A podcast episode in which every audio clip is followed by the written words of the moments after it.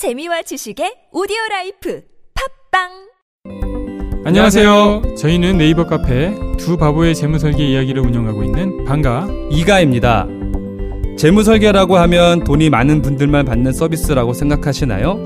그렇지 않습니다. 사람마다 꿈의 크기가 각기 다른 만큼 그에 꼭 맞는 계획을 세우는 것이 재무설계입니다. 꿈에 한 발짝 더 다가가실 수 있도록 당신만의 재무 맞춤 옷을 디자인해드리겠습니다. 우직하고 정직하게 일하는 친구 두바보를 네이버에서 검색해 주세요.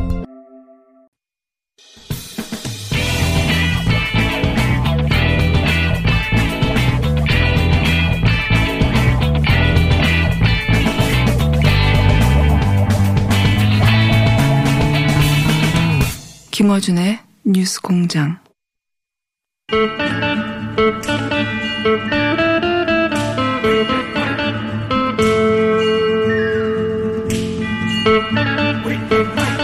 자, 월요일 민주당 우나이프 의원 나오셨습니다. 우나이프 의원 나오셨습니다. 구상 의원 나오셨습니다. 안녕하십니까. 안녕하십니까.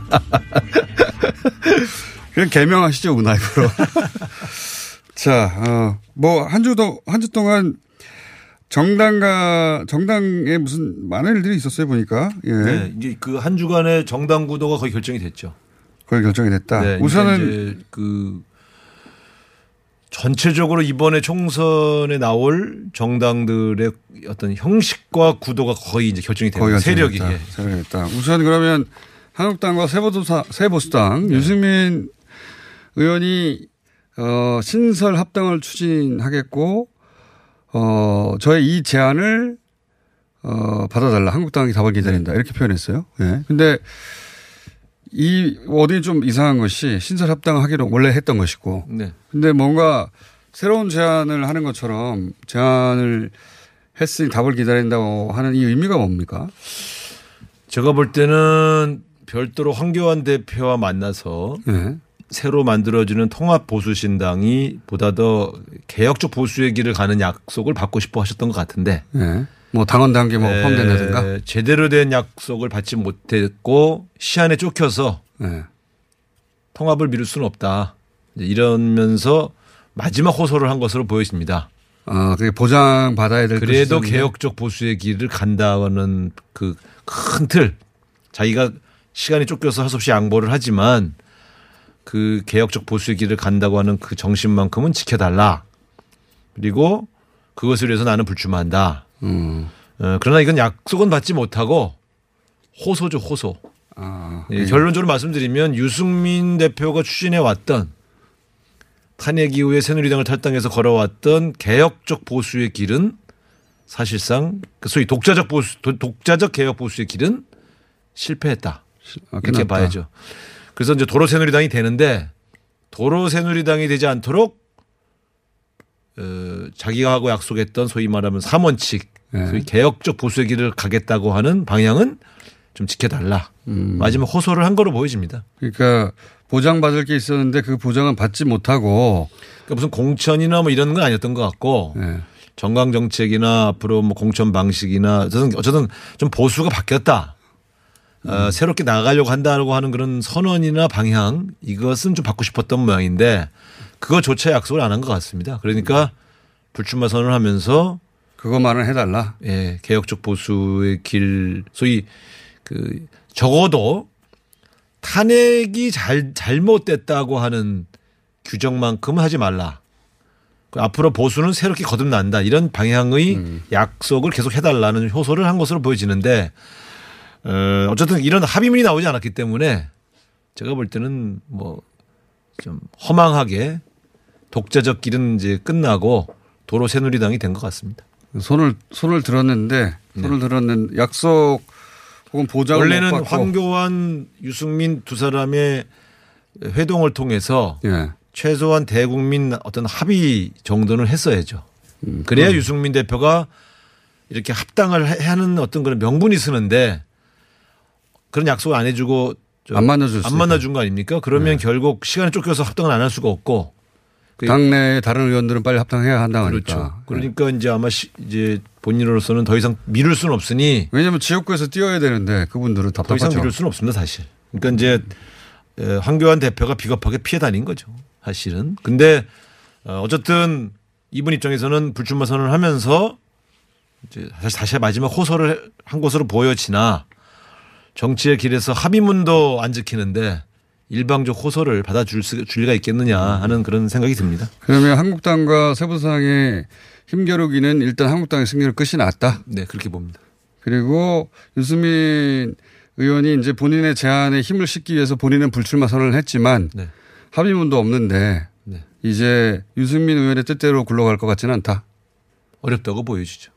다만 이제 박형준 소위 통합신당 추진위원장이 중간에서 어느 정도 역할을 해 주셔야 될 거로 보여지는데 나중에 공천 과정이나 뭐 앞으로 선거 운동을 하는 과정에서 음, 유승민 대표가 원하는 방향으로 갈지 저는 회의적으로 보여집니다. 보여집니다. 그러면 세보수당에 있는 소속 의원들이 뭔가 확실히 보장받는 것이 없는 채 일단 합당부터 될 가능성이 높네요. 그렇습니다. 이번에는 어쨌든 뭐 그런 사전에 그런 세부적인 논의를 통해서 무슨 약속을 받는다거나 이런 일은 없, 없었던 것으로 보여지고요.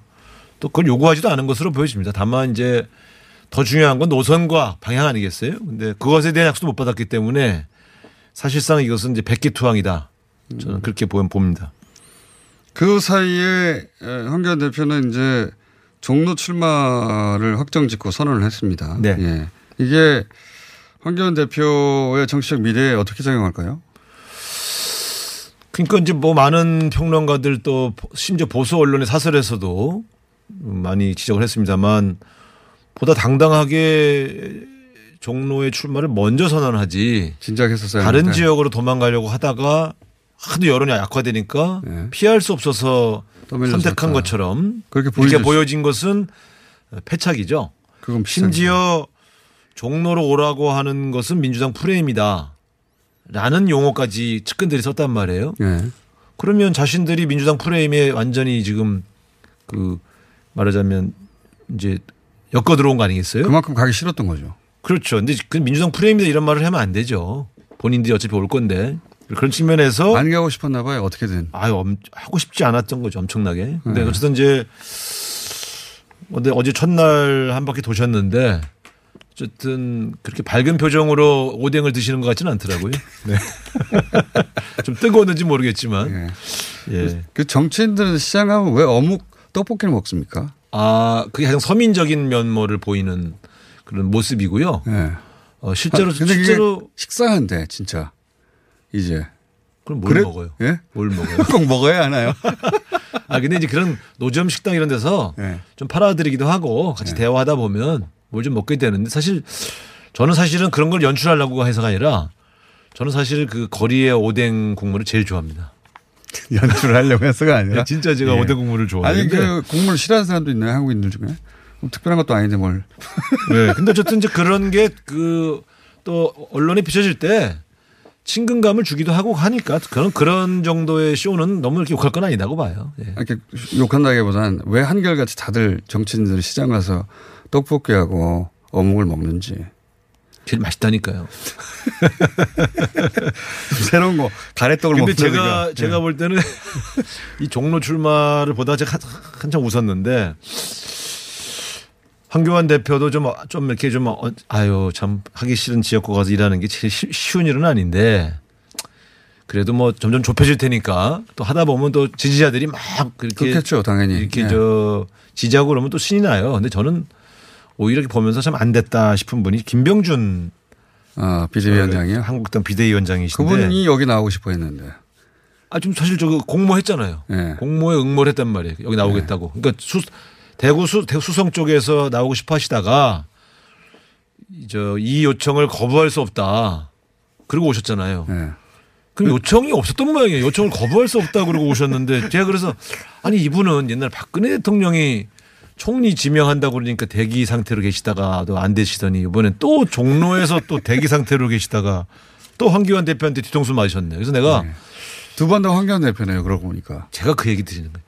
왜 번번이 이분을 황교안 대표한테 뒤통수를 맞으면서도 왜 자꾸 그쪽으로 이렇게 끌려다니시는지 모르겠어요. 왜냐하면 한 번에 이낙연 총리라고 하는 대선 주자하고 붙어가지고 본인의 지명들을 끌어올릴 수 아니 있다고. 아니 그런 욕심이나. 그런 지향은 맞아요. 근데 당의 구조를 잘 모르시는 것 같아. 아, 그걸 결국은- 결국은 없는데. 그렇죠. 예. 그리고 그러면 김병준 비대위원장에게 그 종로로 와달라고 부탁한 사람이 사기친 거 아닙니까? 있었다면. 이건 정치 있었다면. 사기죠. 있었다면. 그러니까 저는 참 아니 이분이 내가 알아요. 점잖은 분이고 저랑도 친하고 예. 성격이 원만해 갖고 이런 맨날 이런 식으로 당하신다고요. 아, 당하시는 거다. 그러니까 이 정치인들의 이야기를 고지 곧대로 믿고 움직이시다가 그때만 하더라도 황교안 대표는 여기 안 나갈 생각이어서 아마 그러면 그렇게 이용당한 사람이 되면 안 되죠. 근데 제가 볼 때 아니 안쓰러워서 말씀드리는 거예요. 제가 저 이분 어디로 가요 이제? 다시 대구 수석으로 가시죠. 아, 어떻게 또 가요? 공모를 지금 종로에도 했는데. 그래서 이런 게 가장 이제 황당한 처지가 되는 겁니다. 이 정치 미화가 되는 방법인데 그래서 홍준표 전 대표는 요구에 응하지 않는 안 건가요? 움직이는 거예요. 그분이 똑똑한 거예요. 아직 당이 정리가 안 이쪽으로 오라 그랬다가 또 이쪽으로 가라 그랬다가 이렇게 막 별의별 꼴 안 당하는 게 낫지. 그렇게 될 공산이 있죠 그래서 사실. 이런 비중 있는 분들은 제일 마지막에 선택하는 겁니다. 그럼 홍준표 대표나 김태호 전 지사나 이런 분들은 안 움직일 것이다. 절대 안 움직이죠.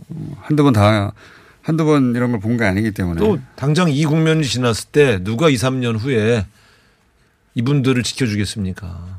그런 미- 정치적 미래를 생각하면 낙선한다면 예. 지금 그 어쨌든 자신들이 당해두기 위하면서 또 자신들이 다음을 도약할 수 있는 교두보 예. 당장 비난을 받더라도 그게 더 중요하다 이런 판단을 할 수밖에 없죠.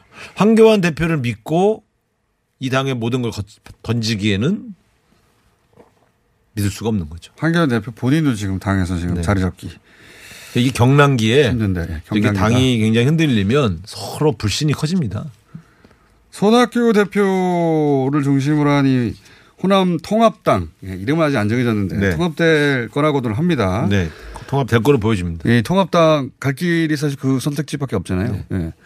통합당의 파괴력은 어떻게 보십니까?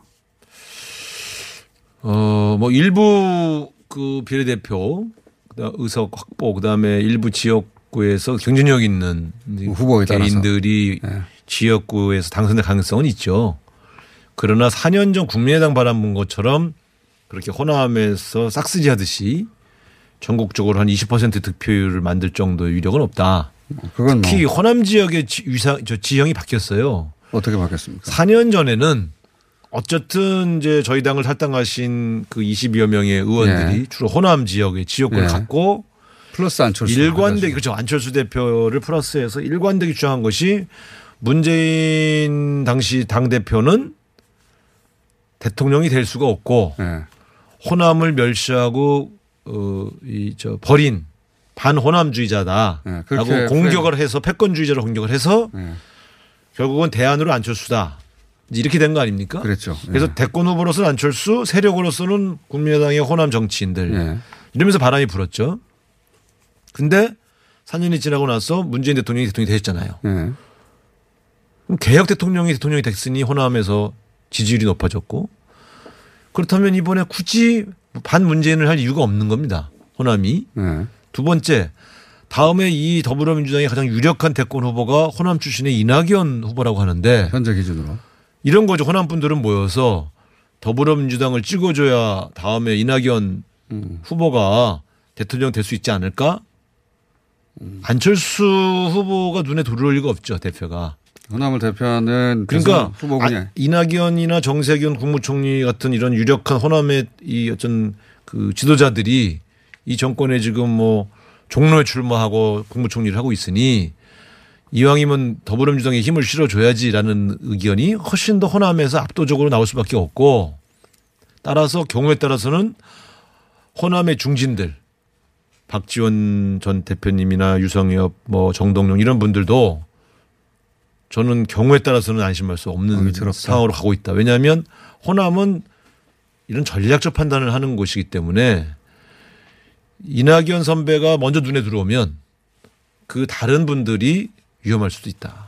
예를, 예를 들어 호남에서의 투표가 그런 구도가 되는 경우 저는 그럴 가능성이 높다고 보는 편이죠. 그래서 지금 이렇게 당들이 통합을 해도 그 위력이 4년 전 같지 않다. 그때는 호남에서 안철수라고 하는 차기 주자를 선택했다면 이번에는 어, 그런 차기 주자도 없고 오히려 차기 주자는 이쪽 민주당에 있기 때문에 통합당이 만들어져도 뭐 큰 세는 없을 것이다. 그렇습니다.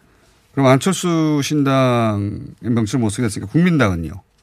같은 국민당인데 아직. 글쎄 제가 장계석 국민당, 정주영 국민당은 알아도 뭐 갑자기 또 왜 또 안철수 대표가 기회는 국- 익숙합니다. 국민당을. 국민의 당이었기 때문에 아마 네. 국민당 계승한다고 막 자기가 깬 당을 자기가 다시 살린다는 게 말이 됩니까? 어쨌든 어쨌든 그러나 그 평가는 간- 간두고 예.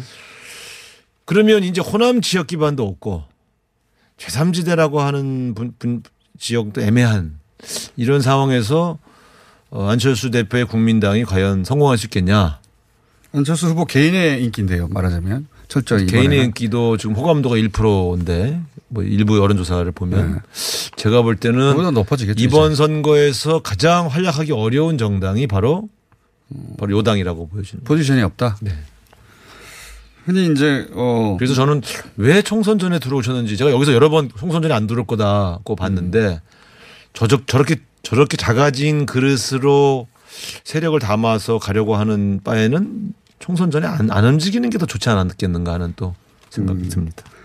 총선 지나고 나서 이제 판이 완전히 짜지면 그때 빈틈을 찾아야 돼. 지금은 빈틈이 너무 없는데 들어왔다. 오히려 이제 본인이 다저저 선거 결과에 네. 온전히 책임을 져야 하는 상황이니까요. 결과에 따라서는 총선 이후에 안철수 대표의 거취가 심각하게 아마 위협받을 거라고 보여집니다. 자, 민주당 얘기를 하면 민주당 관련해서 시간도 다 됐네요. 이제 민주당 관련해서는 어제 정봉주 전 의원 어, 공천 불가 판정이 나가지고 큰 뉴스가 됐습니다. 네. 이거에 대해서는 하실 말씀이 글쎄 저는 우- 이번에 우리 당이 공천룰을 정할 때의 네. 원칙은 가능한 한 지도부의 자의적 판단을 최소화하고 예. 어, 유권자들의 의견을 최대한 반영하는 그런 경선 중심의 어떤 경선룰을 정했는데 예. 경선까지 못 가는 역시 말이에요. 선거가 다가오니까 예. 정무적 판단들이 좀 들어가는 것 같아요. 네. 저는 이건 좀 아쉽다. 그러나 이미 지도부가 이런 음, 판세에 영향을 줄 수 있는 위험 요인들을 최소화하기 위해서 이렇게 접근하고 있다면 안타깝지만 어쩔 수 없이 받아들여야 되는 게 아니냐. 지난번 김의겸. 전 대변인과 마찬가지로 예. 저는 개인적으로는 다 거- 경선 기회를 주는 게 옳았다고 봐요. 경선까지 갔었어야 한다. 네. 그런데 그 그러나 저는 지도부가 이번 선거에서 조금이라도 악영향을 줄 만한 요소를 최소화하겠다는 의지가 굉장히 강한 것 같습니다. 근데 어쨌든 저는 그것도 중요한데 그러면 당원과 유권자의 어떤 선택권은 또 어떻게 되는 거냐 네. 하는 문제도 좀 있어서 특별히 불법을 저질러서 우리가 하는 배제 조건의 어떤 예비 심사에 무조건 배제하는 대상자가 아닌 사람들에 대해서는 앞으로도 가능한 한 유권자들에게 물어봐 주는 게 좋지 않겠냐. 유권자에게 물어보는 게 이제 경선 기회를 주는 거죠. 민주당에서는 그 경선에 참여할 수 있으니까 일반인들의 네. 투표로. 근데 이미 지도부가 결정을 내렸거나 본인이 불출마한 것을 지금 와서 번복하는 것은 불가능하니 김의겸 의원은 불출마했지만 정봉주 의원은 오늘 발표한다고 했으니까 아직 입장은 안 정해졌습니다. 억울해도 네. 어, 뭐 어떻게 하겠습니까? 이런 또 그렇다고 만약에 이걸 범, 저 불복을 하면 좀 또 더 시끄러워지지 않겠습니까? 좀 억울해도 또 참아주고 견뎌야죠. 알겠습니다. 오늘 여기까지 듣겠고요. 예. 혹시 그 코로나 투기를 국회에서 구성하자고 하던데 네. 이거 구성되는 거예요? 시간은 좀 걸리지만 저는 구성될 것으로 보입니다. 그래요? 네, 어차피 2월 국회 가서 감면법 통과시키고 선거법도 다루고 어차피 법을 다뤄야 되는데 어차피 특위를 만들 때는 그때 결, 이제 의결을 해야 되거든요. 예. 그러니까 의결을 하기 전까지는 저는 합의된다고 봅니다. 오늘 여기까지 듣겠습니다. 우상호 의원이었습니다. 감사합니다. 네. 감사합니다.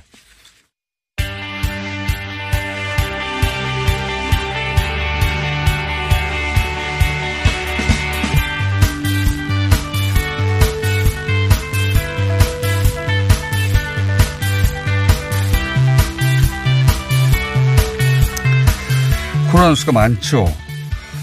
어, 저희가 뉴스 공장에서 이 코로나 관련해서 해외에서는 어떻게 대응하고 있을까 궁금해서 어, 시리즈로 한번 만들어 봤습니다.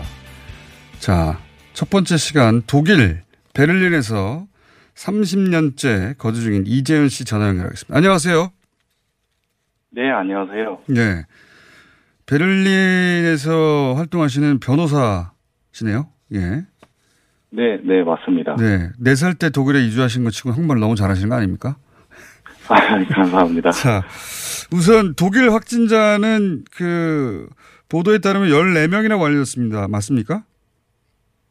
네, 맞습니다. 현재 14명이고요. 그중 대부분이 그 한 직장 내 감염 사례가 음. 많습니다. 그렇군요. 독일도 우한에서 교민들을 어, 비행기로 한 120여 명 정도 데리고 왔지 않습니까? 네. 예, 그분들은 어디에 격리됐나요? 1차적으로 네, 1차적으로 독일에서도 공군 비행기를 보내서 120명 정도를 데리고 왔고요. 예. 그분들은 독일 군 병원에 있는 건물에 격리가 되었어요. 아, 군 병원에 그래서 뭐 군 네네 군 시설에요. 그렇군요. 자, 궁금한 것은 이런 겁니다. 한국에서는 이제 그 한 명의 감염자가 나올 때마다 매일 속보로 크게 보도가 되고 있습니다. 그리고 뭐 마스크 대란 얘기도 있고 어 사회적 불안이 크거든요. 그래서 길거리에 사람이 없다 할 정도인데 극장 가에도 사람이 없고 그 정도로 톱 뉴스로 뉴스가 쏟아집니다. 근데 독일은 어때요? 뭐 독일에서도 뭐 라디오나 뉴스에서 매일 보도가 나오긴 하는데 예. 독일은 뭐 아무래도 한국보다는 중국과 좀 멀리 떨어져 있기도 하고 예. 그래서 뭐 한국은 제가 뭐 저도 뉴스로 접하기로는 뭐 감염자 확진자들의 동선까지 알리면서 진짜 예. 상세하게 그 보도하고 알리는 것으로 알고 있는데 네네. 독일은 그렇게까지 하지 않고 있고요. 어. 그 접촉자 상황에 대해서도 전혀 보도가 없습니다. 아, 그냥 그래요? 그저 중국 상황에 대해서 중점적으로 보도하는 상황이고요. 그리고 독일에서 이제 새로운 감염자, 새로운 확진자만 생겼을 때 그때 추가로 보도하는 네, 음. 아직 그런 수준입니다. 음, 그러니까 감염자 관련된 동선 정보나 누구랑 접촉했다 이런 정보, 구체적인 정보가 전혀 없다는 거죠? 네, 맞습니다. 어, 그리고 뭐 사회적 분위기도 예. 일단 그 1차적으로 그 독일 교민분들도 군 시설에 이제 격리가 되어 있기 때문에 뭐 예. 주변 뭐 주민들 반발도 일단 없는 것으로 알고 있고요. 음, 또 뭐 제가 거주하고 있는 베를린은 일단 확진자가 없는 상황이기 때문에 베를린에서 마스크 쓰고 다니는 사람은 뭐 아직까지 볼 수 없었고요. 어, 한 딱 두 번, 한 번 봤는데 한 두 명이 어, 중국 관광객들로 보이는 음. 두 명이 마스크를 쓰고 다니는 것을 보긴 했지만 오히려 지금 이 분위기에서 마스크를 쓰고 다니면 오해를 이제 부를 수 있는 것 오히려, 같아서 어, 네, 네, 네. 오히려 그런 상황이고 독일 사람들은 여기서 전혀 마스크는 쓰진 않지만 그럼에도 이제 뭐 손세정제라든지 뭐 이런 것들은 조금 많이 팔려서 음. 현재 뭐 구매가 어렵다는 말은 들었습니다. 그렇군요. 그러니까 뉴스가 보도되는 건 맞고, 그렇지만 네. 방역 당국이 마스크를 다 써야 한다고 하지 않기 때문에 그런 게 없는 거죠, 그죠? 네네. 마스크 네. 쓰라는 권고는 전혀 없었고요. 어, 그냥 일반적인 질병을 대하는 수칙 정도 그러니까 아. 손잘 씻고 뭐 재채기 할 때 그 소매로 가리고 뭐이 아. 정도밖에 없었습니다. 그러니까 그냥 이건 뭐 독감이 유행에도 나오는 정도의 수칙인데, 아, 손잘 씻고 기침할 때 이제 안 퍼지게 예의를 갖추고 이 정도지 네. 자, 밖에 나갈 땐 다 마스크를 쓰세요 하는 그런 방역 당국의 공고 같은 건 없었다는 거죠. 네, 맞습니다. 음. 그리고 오히려 뉴스에서는 뭐 공영 방송 뉴스에서는 그 현재 뭐 14명 코로나 확진자와 비교해서 어 오히려 인플루엔자 감염이 뭐 한 9천 명 가량이라면 너무 이런 패닉할 필요가 없다. 뭐 히스테리까지 할 필요가 없다. 어. 뭐 이렇게 오히려. 하고 있더라고요. 어. 네네. 이 정도 수치 가지고 패닉하거나 히스테리를 부릴 필요가 없다고 공영방송에서 얘기하고 있다고요. 네, 음. 맞습니다. 그러면 보통 네. 이제 뭐 뉴스 뉴스 보도가 나올 때마다 이제 의사의 인터뷰도 항상 같이 나오거든요. 예. 의사 인터뷰에 의하면은 일단 뭐 사스보다는 어 전염력이 강하다는 말은 해요. 2003년 사스랑 많이 비교를 하- 하는 그런 보도다 보니까 하지만 아직 뭐 걱정할 만한 수준은 아니다. 그리고 음. 어, 뭐, 강한 바이러스가 아니기 때문에 조심하면 좋고, 뭐, 또, 아시아 식품, 뭐, 아시아에서 오는 어떤 물건으로는 감염되지 않는다, 뭐, 이런, 음. 이런 인터뷰가 꽤 있었습니다. 그러니까 가짜 뉴스에 해당되는 거면 바로 잡아주는 거군요. 예, 감염되지 않는다 아시아 식품으로. 네, 그리고 이게 네, 강한 바이러스는 아니니까 너무 걱정하지 마라, 패닉하지 마라. 네, 맞습니다. 그렇군요. 그러면 무슨 뉴스, 그 어떤 그 언론도 그 어떤 사태가 벌어지면 그걸 관, 그거 관련해서 팔아먹을 뉴스의 포인트가 있거든요. 어, 네. 그럼 독일 사람들이 이 신종 코로나 바이러스 관련된 뉴스들 보고 어, 특히 반응하는 게 뭡니까? 어떤 포인트에서 반응해요? 아, 이게 놀랍다든가 아니면 아 그러냐든가 뭐 그런 게 있을 거 아닙니까?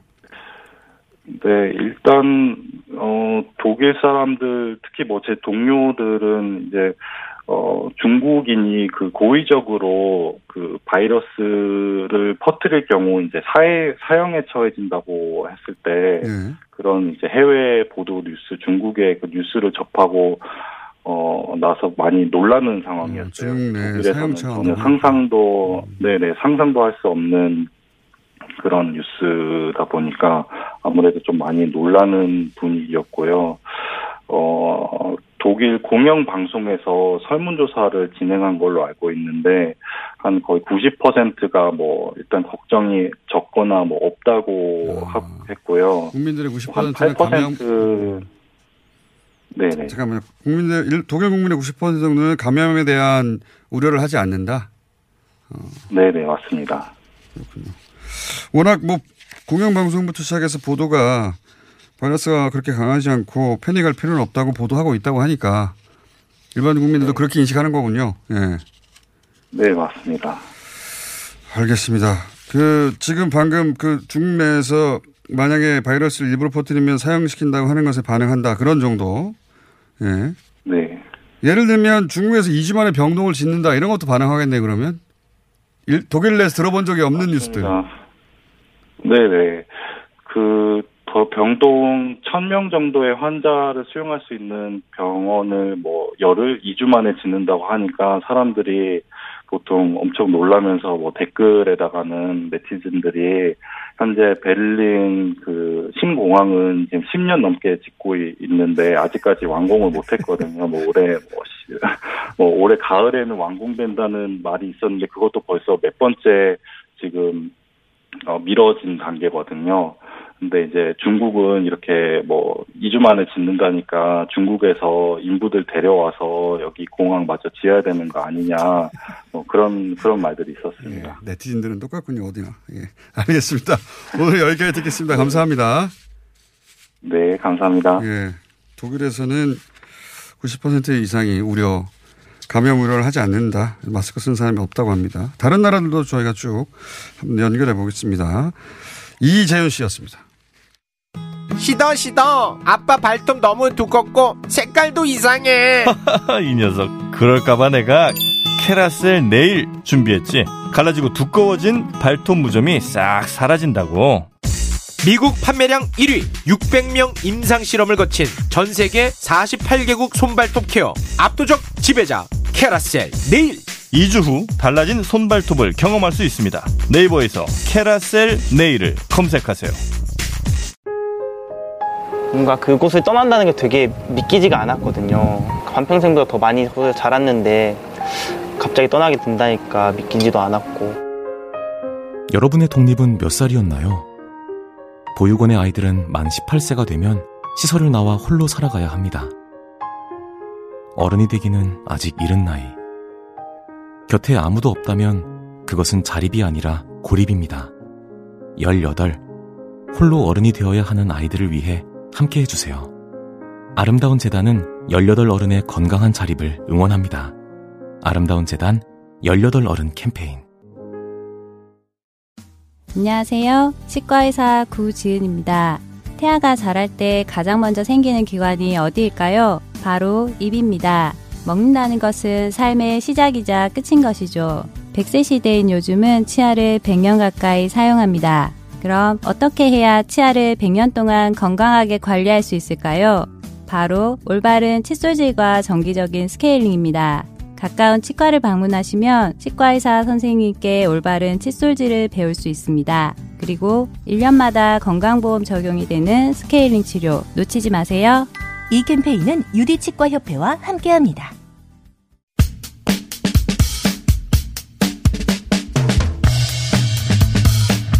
자, 양신장, 양지열 신장식 장용진 세 분 나오셨습니다. 안녕하십니까? 예, 안녕하세요. 양신장. 어디 가서 양신장이라고 부르시죠, 이제? 아니요. 싫어요. 법, 뭐, 법률 시사 아이돌 양신장 싫어요. 이런 법률 시사 아이돌. 아니 무슨 행사도 안 들어오는데 양시장이라고 뭐해? 두 분, 두 분의 변호사와 한 분의 과거에는 법조 출입하였으나 이제는 승진하여 사회부장이 된 예, 분세 분 모시고 자 지난주에 또 뭐 사건이 많았습니다. 정용심 교수 3차 공판이 있었고 그리고 최근에는 청와대 선거 개입 의혹 사건 공소장을 공개하지 말라 공개하라 뭐 이런 거 가지고 논란이 많이 있었어요. 우선 청와대 선거 개입 의혹 사건 공소장을 추미애 장관이 공개하지 않겠다고 했는데 예. 공개하지 않겠다고 했는데 또 한 언론사에서 공개를 동아일보가 공개를 했어요. 전문을 네. 했고 이제 법무부에서 이거를 공개하지 않는 방침을 두고 뭐 미국에서는 공소장을 언제 공개하느냐 마느냐를 가지고 또 언론과 법무부가 약간 어, 서로 좀 다른 얘기를 하고 있는 상황이긴 한데요. 네. 근데 미국 사례를 자꾸 들어서 미국은 언제 공개한다, 뭐 언제 공개하지 않는다 이 얘기 자체가 공개 시점만 가지고 지금 다투고 있거든요. 저는 중요한 게 빠져 있다라고 봐요. 그러니까? 미국 얘기를 꺼내려면 미국 얘기를 꺼낸 순간 미국은 철저하게 그 공개 법정 공판 중심주의예요. 네. 그렇기 때문에 사실 우리가 이제 왜 그러면 공소장을 사실 이게 공개 이번에 안 한 게 좀 성급했다라고 저는 생각을 하긴 합니다. 그런데 왜 막았느냐를 굳이 생각해 보면 우리는 검찰은 검찰이 가진 자료를 철저하게 보여주지 않아요. 네. 수사 단계 재판 넘어가서 아까 정윤식 교수 얘기했지만 정윤식 교수 3차 공판 될 때까지 아직도 공개하지 아직도 다 안 보여주고 있거든요. 그러니까 증거를 안 보여주면서 피의 사실 공표도 이런 거예요. 안 보여주면서 검찰이 보는 시각들만을 언론을 통해서 흘린단 말이에요. 이게 이제 항상 우리 법조계에서 문제 삼을 때 하는 얘기인데 음. 검찰 시각 그 재판부의 판사도 그 얘기합니다. 검찰이 잡은 사건의 프레임 음. 그 사건 프레임대로 언론이 보도하고 그렇죠. 공판장에서도 검찰이 보는 시각대로만 사건이 진행된다. 수사 기록도 검찰이 증거로 선별한 것들만 제출하도록 돼 있거든요. 근데 미국 같은 경우에는 왜 머그샷도 아예 처음 사람 잡힐 때부터 공개를 하고 공소장도 다 공개를 하냐면 동시에 검찰이나 경찰이 수사한 기록도 디스커버리를 해서 아예 다 공개해요. 예. 원하면 다 줘요. 무조건 다 내놓게 돼 있거든요. 예. 그리고 수사 초기부터 변호인도 들어가서 단순히 지켜보는 게 아니라 적극적으로 다툽니다. 그러니까 철저하게 양쪽이 대등한 입장이기 때문에 공소장도 공개할 수 있는 거예요, 미국은. 그리고 거- 미국의 공소장에 보면 끝에 검찰 공소장에 보면 이것은 검찰의 주장이란 말이 써 있어요. 그렇죠. 예. 예. 그 검찰의 가장 일방적인 중요한 주장이란. 말이 써 있어요. 이 저기 동아일보에서 공소장 정문을 공개하면서 앞에 뭐라고 써놨냐면 공소장 정문을 최근 적법하게 입수했습니다. 어떻게 적법할 수 있죠? 어떻게 적법할 수 있, 적법할 수 있는지 있는 루트가 없는데. 알 수가 없어요. 그러니까 검찰하고 법원 요 사이에 적법 의 틈이 있느냐 적법하게 피- 입수할 그걸 수 피고인으로부터. 받았다는 거 아니에요, 네, 지금. 근데 피고인 중에서 누가 이걸 제공했을까? 근데 피고인이 현재 받은 사람이 없어요. 피고 그러니까 지금 제일 법무부가 공개하지 않다고 않겠다고 했는데 어디서 적법이 나올 수가 있는? 그러니까 공소장이라는 것을 이렇게 공개한다 만다 물론 공개하는 게 맞을 수도 있는데요. 공개하는 시점이 더 중요하다 보거든요. 적어도 당사자는 어느 정도 받아서 보고 자기가 어느 정도 아 이게 곧 언론에 보도되겠구나. 그럼 내가 어떻게 대응해야겠구나라는 계획이 섰을 때쯤에 공개해 주는 게 그게 공평한 거 아닙니까? 그러니까 의회에서 공소장을 받아보는 것과 언론이 바깥으로 공개하는 것은 전혀 다른 문제예요. 전혀 그렇죠. 다른 문제고 비공개로 보고를 받기도 하니까 의회에서는. 근데 이거를 바깥으로 전면적으로 공개하는 시점은 저는 그 독일이 그렇게 하고 있고 너무나 당연하다. 공개재판주에서 첫 번째 공판기일에서 네. 공소장 진술되고 나면 공개재판에서 진술한 거기 때문에 다 자연스럽게 그렇죠. 공개가 되는 거거든요. 그러니까 그 시점을 독일이 선택하고 있고 그렇다면 우리도 어, 외부로 알리는 것은 그 시점 첫, 적어도 첫 번째 공판 기일에서 공소장 진술될 이후는 가능할 수 있으나 그 전에 도대체 어떻게 적법하게 아니 입수했는지 알 독일, 수가 없어. 독일도 우리도 법적으로는 채택하고 있지만 증거 개시라 그래서 그 전에 최소한. 당사자는 알고 있어요. 그러니까 그러니까 당사자는 내가. 나와 관련된 사건이 어떻게 되고 있는 걸 알아야 공개되면 뭐라고 말을 할 수가 있잖아요. 그러니까요. 이, 이 사건 공소장 황운하 경찰청장 조사도 안 받고. 그러니까 그 사람은 이번에 넘어갔어요. 자기는 아까 공소장도 못 봤는데 언론에 다 보도가 된 거고 자기는 자기가 뭐라고 기소가 됐는지 자, 이게 왜 논란이 되는지 일반인들이 잘 그 재판을 잘 받아본 적도 없고 공수장을 받아본, 받아본 적도 없잖아요. 근데 공개의 원칙도 모르는 거죠. 근데 이제 추미애 장관이 한 얘기는 이게 첫 공판 이후에 공개하는 게 원칙적이고 다른 나라들은 그렇게 한다. 이렇게 했어요. 그랬더니 야당 혹은 보수 언론에서 무슨 소리냐. 검찰의 공소장은 바로 공개해야 된다. 근데 이제 지금까지 쭉 문제시 되어 왔던 건 검찰의 공소장은 검찰의 의도만 담겨 있는 네. 것이기 때문에 그것만 일방적으로 공개되면 검찰 프레임이 다 퍼지는 거 아니냐. 아니, 더군다나 검찰 공소장 보세요. 이게 무슨 공소장입니까? 저는 성명서 보는 줄 알았어요. 자, 그럼 그다음 공소장 내용으로 넘어갈게요. 내용으로. 공소장 내용 저는 이거 보도하는 기자들이 공소장 한 70몇 페이지 되는데 안 읽어본 것 같아요. 읽어보면 이렇게 쓸 수 없습니다. 제가 공소장 보면서 제일 그 좀 이렇게 부실하게 공소장 써서 재판 가면 어떻게 하려고 하는가라고 하는 데서 이제 크게 보면 두 가지가 눈에 딱 사실관계 증거를 다 못 봤기 때문에 아 도대체 이걸 어떻게 입증하려고 하지 하는 걱정이 하나 있고요. 제가 그걸 왜 걱정해야 되는지 모르겠지만 어쨌든 검찰이 걱정할래요. 검찰이 걱정해야 될 저도 보면서. 이거 어떻게 입증하려고 그러나 이런 대목들이 있었어요. 예, 굉장히 많아요. 또 네. 진술로 지어진 집들이 많기 때문에. 네. 근데 사실관계가 아닌 게 너무 명백한 게 몇 가지가 있어요. 하나는 여론조사, 여론조사, 결과 여론조사 왜곡하는 결과. 거. 네. 그러니까 검찰의 기본 프레임은 절대로 송철호 시장이 김기현 전 시장을 이길 수 없었는데 그러니까 이 기술이 여론조사 딱 차이가 너무 많이 벌어졌는데 어, 두 기술이 들어가서 벌어졌는데. 역전된 거다 이렇게 얘기를 하고 그렇죠. 있고 예, 예. 지금 현 송초로 어, 시장이 이길 수 없다. 그렇게 전제했어요. 그리고 나서 당연히 김기현 전 시장이 이겨야 하는 선거를 이렇게 개입해서 뒤집었다고 이제 프레임을 보고 그러면서 인용한 게 2018년 2월 3일 갤럽 여론조사에서 김기현 40% 송철호 19.3%다 이렇게 얘기를 했어요. 근데 네. 여기에는 두 가지 함정이 있는데요. 하나는 이 김기현 40% 송철호 19.3%는 울산 전체 여론조사 결과가 아닙니다. 아니죠. 울주군 결과예요. 울산에서 가장 보수적인 울주군 왜- 결과고요. 왜 이것만 인용해가지고 네, 첫 번째 전체. 기수, 그 자료가 다 있는데 네. 해필은 그것만 했는지. 울주군만. 그리고 이거는 자유한국당 후보는 김기현 한 명이고 나머지 송철호 후보 쪽은 민주당 후보 전체 나래비를 세웠다고 흔히 얘기하는 총네 명, 나래비를 총네 명이에요, 세웠던 총네 명. 총네 명을. 그러니까, 그러니까 이런 거죠.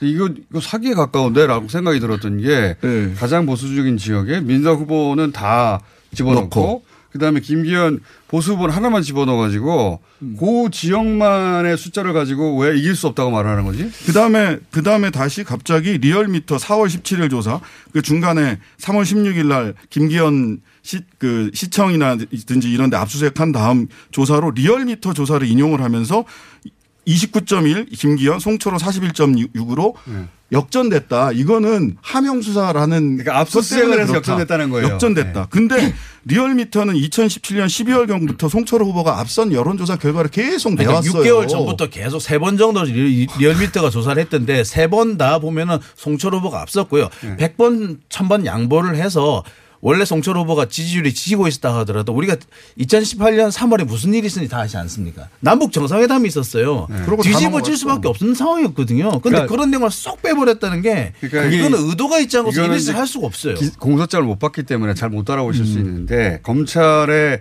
논리의 핵심 근거 중에 하나는 여론조사에서 지고 있었던 사람이 뒤집어졌다. 네. 압수수색을 해서. 그랬는데 지금 얘기하신 바로는 리얼미터 기준으로는 진작부터 이기고 있었다. 그렇죠. 아니, 그러면 무슨 여론조사만을 근거로 들려면 진작부터 이기고 있던 여론조사로 들어야지 얘를. 아니, 그러니까 검- 앞에서는 검찰이 뒤에는 리얼미터. 증거가 여론조사가 저는 증거로 나온다는 그러니까 얘기를 들어보지도 못하는데. 일단 이게 검찰 그러니까 안 읽어본 것 같아 기자들이. 시각은 이거잖아요. 어, 지금 임동호 전 최고위원, 민주당 내에서 임동호 전 최고위원하고 송철호 후보하고 경선도 해야 되는데 단수 추천을 한 것 자체도 문제가 있다. 네. 그 단수 추천을 문제가 있는데 여론조사, 그러니까 검찰이 여론조사를 들었으니까 여론조사 검찰이 인용한 걸 보더라도 송철호 후보가 20% 이상 단독으로 앞서 있고 민주당 내 경선 룰에는 20%를 넘어서면 단수 추천을 그냥 할 수가 있어요. 그리고요. 그러니까 임동호 후보를 일부러 오사카 영사 자리를 줘가면서 이렇게 물러나게 할 이유가 없다라는 거예요. 검찰이 이걸 그리고요. 정당의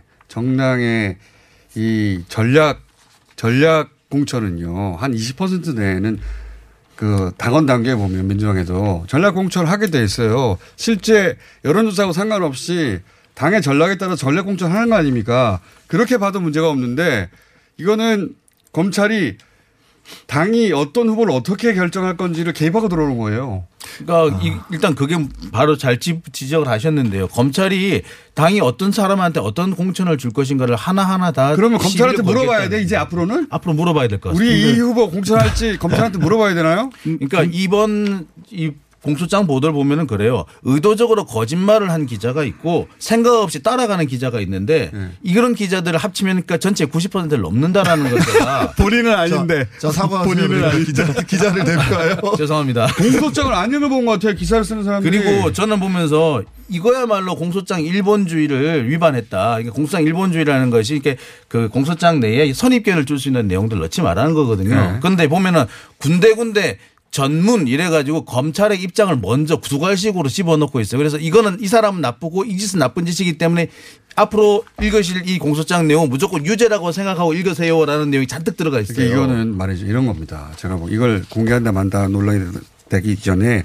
검찰이 성명서처럼 쓴 거예요. 뭐 이걸 공개될 걸 전제하고 음. 검찰의 시각을 야, 사, 사건에 대한 사실관계를 쓴 게 아니고 검찰의 시각과 입장을 성명서처럼 쓴 거예요. 그러니까 법원을 향해서 공소장을 제출해야 되는데 기자들을 향해서 공소장을. 제출했다. 이거는 이렇게 보여요. 검사들이 툭하면 가장 시 자기들이 가장 싫어한다 싫어한다라고 하는 재판 제도라는 무슨 인민 재판을 하겠다는 얘기예요. 내용? 내용을 좀 소개를 해줘야죠. 보면 이런 식으로 썼기 때문에 야, 그래요. 나 이런 공수처 처음 봤어 진짜. 대통령이나 대통령의 업무를 보좌하는 대통령은 나오지도 않은데 대통령이나 대통령 업무를 보좌하는 공무원은 선거에서 정치적 중립성이 특별히 요구돼 이런 얘기들을 갑자기 대통령 여기서 나와요. 네, 교과서 일부러 일부러 대통령을 자꾸 그러고 나서 해요. 요즘 정치권에서 탄핵으로 또 넘어가죠. 여기서 바로. 그러니까 원래 목적 자체가 그거였다는 거예요. 그러니까.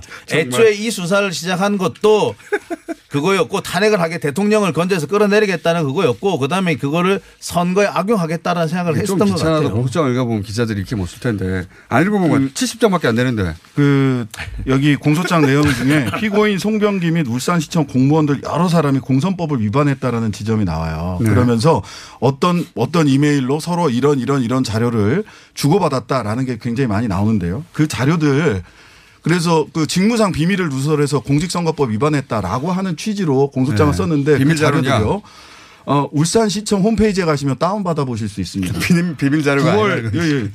9월 업무 계획 이거 제가 다운받은 거고요. 거기에 명시되어 있는 거. 8월 사주 업무 계획 다운받은 거예요. 8개 자료가 나와 있는데 다 다운받을 수 아니 있어요. 저신 변호사님 그거죠. 왜 다운받을 수 있는 거를 부하 직원 시켜서 받았냐 이거죠. 네, 제라면 그게 죄입니다. 갑질이죠. 그게 죄예요. 아니 옛날 부한데 친분 관계로 사실 한 거예요. 그 시청이 지금은 나와 있, 남아 있지도 않은데. 또 하나 입증 불가능하다고 생각하는 게 저는 이거예요. 황운하, 그러니까 검찰의 시각은 황운하 청장이 검찰, 그러니까 청와대의 지령을 받았다는 거거든요. 한마디로. 네. 청와대가 황운하 총장을 꼭 찍어가지고 이 지시를 했다는 거예요. 사건도 안 되는 거를 그 압수수색 하라고. 근데 황운하 청장은 부인하고 있거든요. 근데 근데 이걸 그것도 앞뒤가 안 맞는 것이 황운하 청장이 수사를 시작한 거는 2017년 10월경인데 청와대에서 범죄 첩보가 내려간 건 2018년 1, 2월이에요. 그리고 그러니까 먼저 시작을 하고 있었는데 핵심적인 지령을 받았다고 말하는 것 자체가 말이 안 되잖아요. 핵심적인 건 실제 이게 토착 비리인가 아닌가가 중요하잖아요. 근데 오히려 읽어보면 토착 비리 같아. 맞지? 예, 제가 오히려 읽어보면 어, 이거 토착 비리인데 이걸로 수사 안 했지? 심지어 경찰 중에서 그 저는 그게 제일 웃겼어요. 이거 못 보신 분들이 많을 테니까 제가 설명드릴게요. 그러니까 김기현 전 시장 관련한 이런 의혹이 있다고 쭉 씁니다. 자세히. 읽어보면 어 있는 것 같은데. 토착 비리 같아요. 그래서 황운하 청장이 거기서 보면 그게 정보 부당 정보했다. 직권남용해서 부당 정보했다.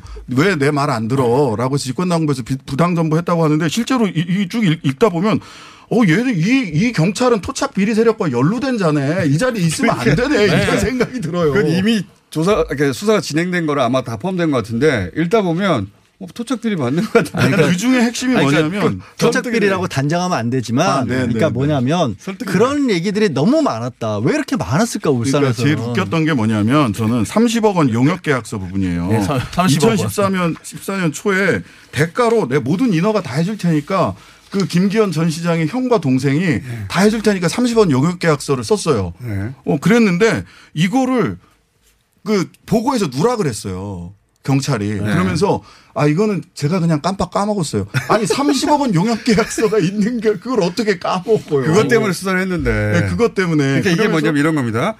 검찰의 공소장은 김기현 전 시장이 아무런 죄가 없는데 죄를 뒤집어 씌웠다고 하면서 이제 김기현 전 시장에게 거론됐던 범죄 목록 같은 걸쭉 적은 거예요. 제가 없다고 하면서. 근데 제가 없다고 하면서 써놓은 목록표를 보다 보면 그것만 봐도 제가 있는 것 같아요. 있는 것 같은 생각이 아무리. 봐도 그러니까 쉽게 말해서 제목만 쫙 나열했는데 이 정도면은 왜, 수사- 왜 수사를 안 했지?라는 그래, 생각이 들 정도예요. 수사하는 게 당연하지 않나? 그러니까요. 그래서 수사 너 왜 수사 안 해? 해가지고 좌천성 전보를 했어. 근데 그걸 보고 직권남용 부당한 지시를 따르지 않는 사람들 다 좌천시켰다. 이렇게 황마 아니 그러니까 그뿐만 아니라. 검찰이. 공소장에 보면은 전부 다 다 불법이래요. 예를 들어 이 방금 말씀하신 수사한 것도 불법, 범죄 첩보 내려보낸 것도 불법, 예비 타당성 조사를 발표한 것도 불법, 다 불법이래요. 연기한 것도 불법, 빨리 발표한 것도 불법. 그러니까 이 공소장은 읽어보실 수 있잖아요. 이제 올라가 버렸기 때문에. 귀찮으시겠지만 한번 쭉 읽다 보면 특별한 법률 지식이 없어도 어, 이상하다. 왜, 왜 이렇게 됐지? 생각하시게 될 겁니다. 그럴 겁니다. 예. 예. 공개돼서 자-. 다행인 점도 있어요. 아니 그러니까 제대로 차분히 읽어보시면은 이게 어 뭐가 옳고 그러다라는 걸 아실 수 있을 것 같아요. 그러니까 검찰의 주장 부분을 쪽 빼고 사실관계만 딱 확인해 보면은 우리 국민들도 충분히 알 수 있다고 생각이 자, 듭니다. 안 읽어본 분이 많을 것 같아서 설명드렸습니다. 양신장 세 분이었습니다. 안녕. 안녕.